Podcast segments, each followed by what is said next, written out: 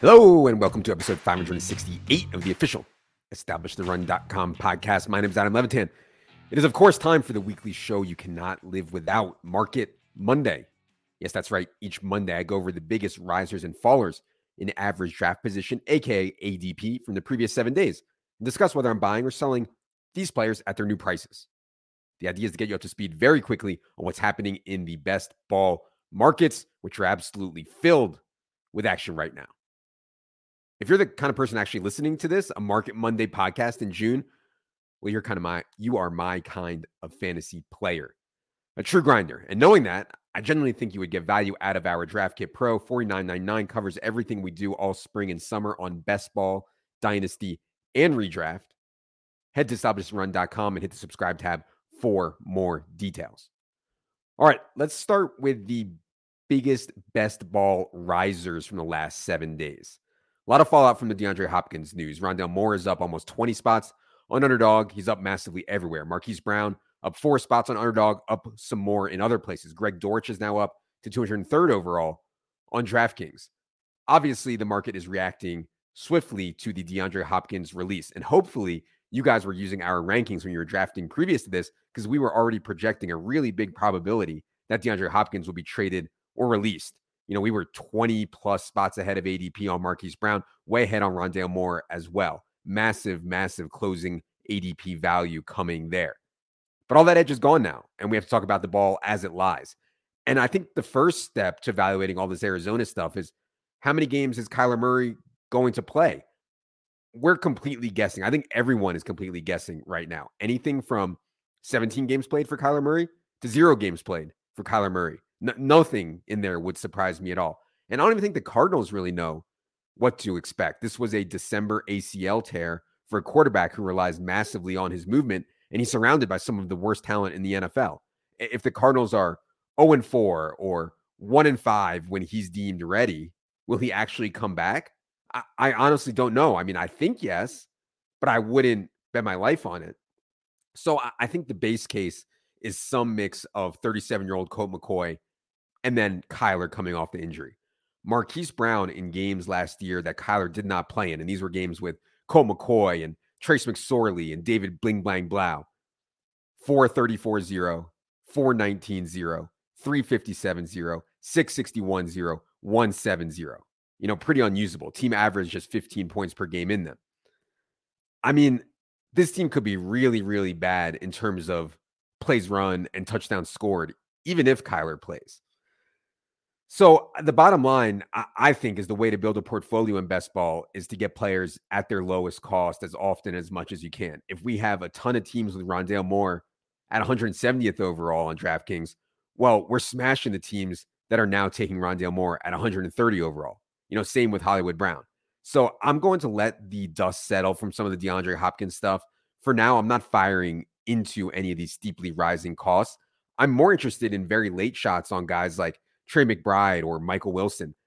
I don't think it's a lock that Zach Ertz, who, by the way, is coming off of a partial ACL tear, there's been not a lot of news on his rehab, but I think the Cardinals would like to part ways with him if they can figure out a way to do it. So I don't think it's a lock that Ertz is back with the team. Obviously, that would be good for Trey McBride. And then Michael Wilson, round three rookie, gives them size they de- desperately need. I mean, Marquise Brown is five nine, Rondale is five seven, Greg Dortch is five seven. So I'd love to see them get Trey McBride split out wide, give Michael Wilson some shots. So I think some last round, late round shots on these guys is more interesting than me than firing into the really rapidly rising ADPs on Hollywood and Rondale.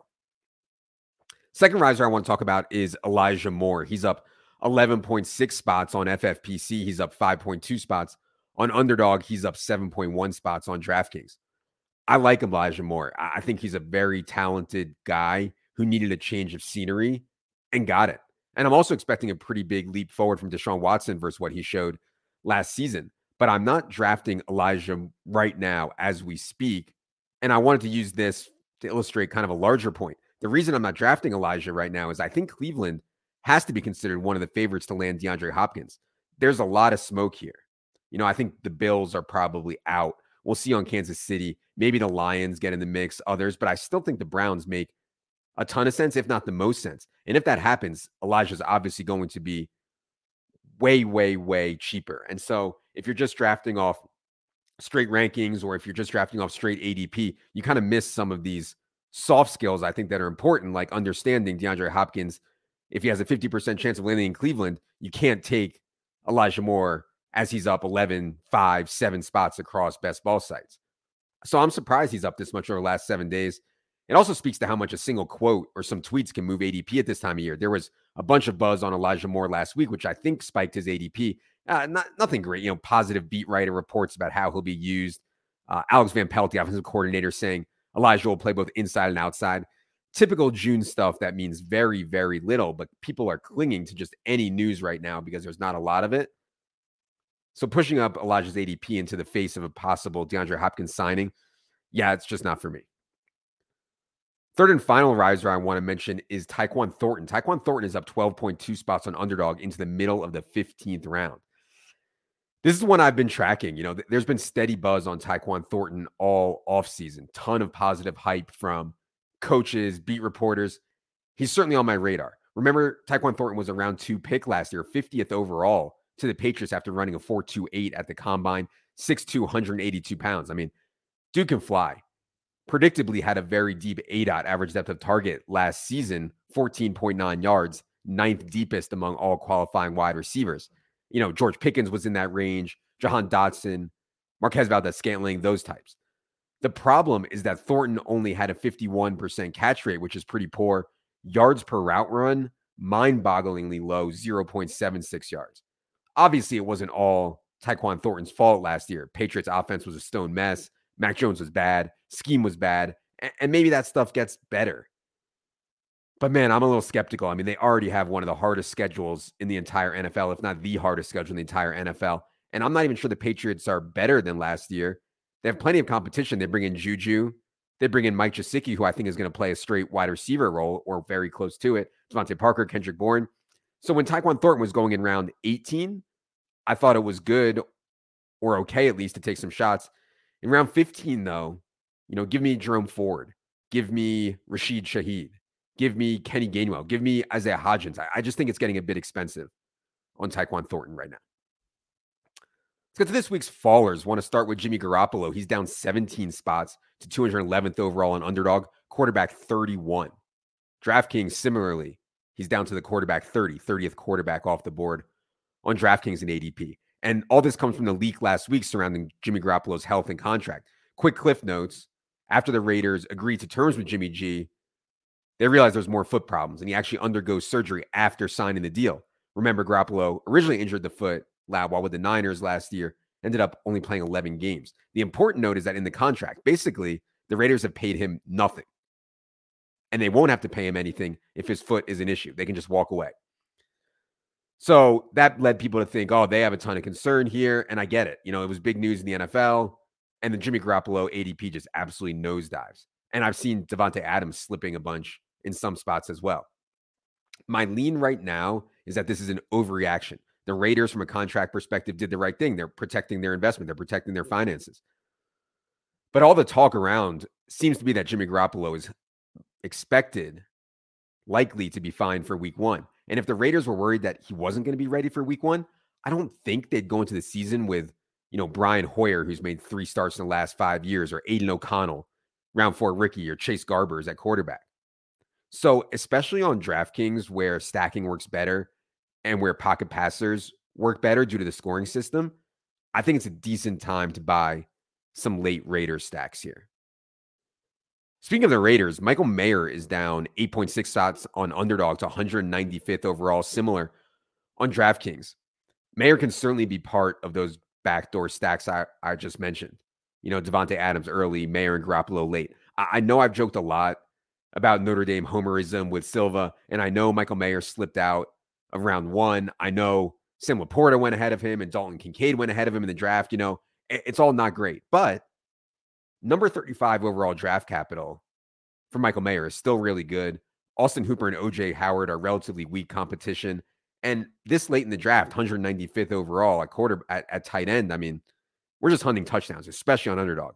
And, and so I'm buying on this Michael Mayer slide. I think he makes an interesting backdoor stack, at least with Jimmy G.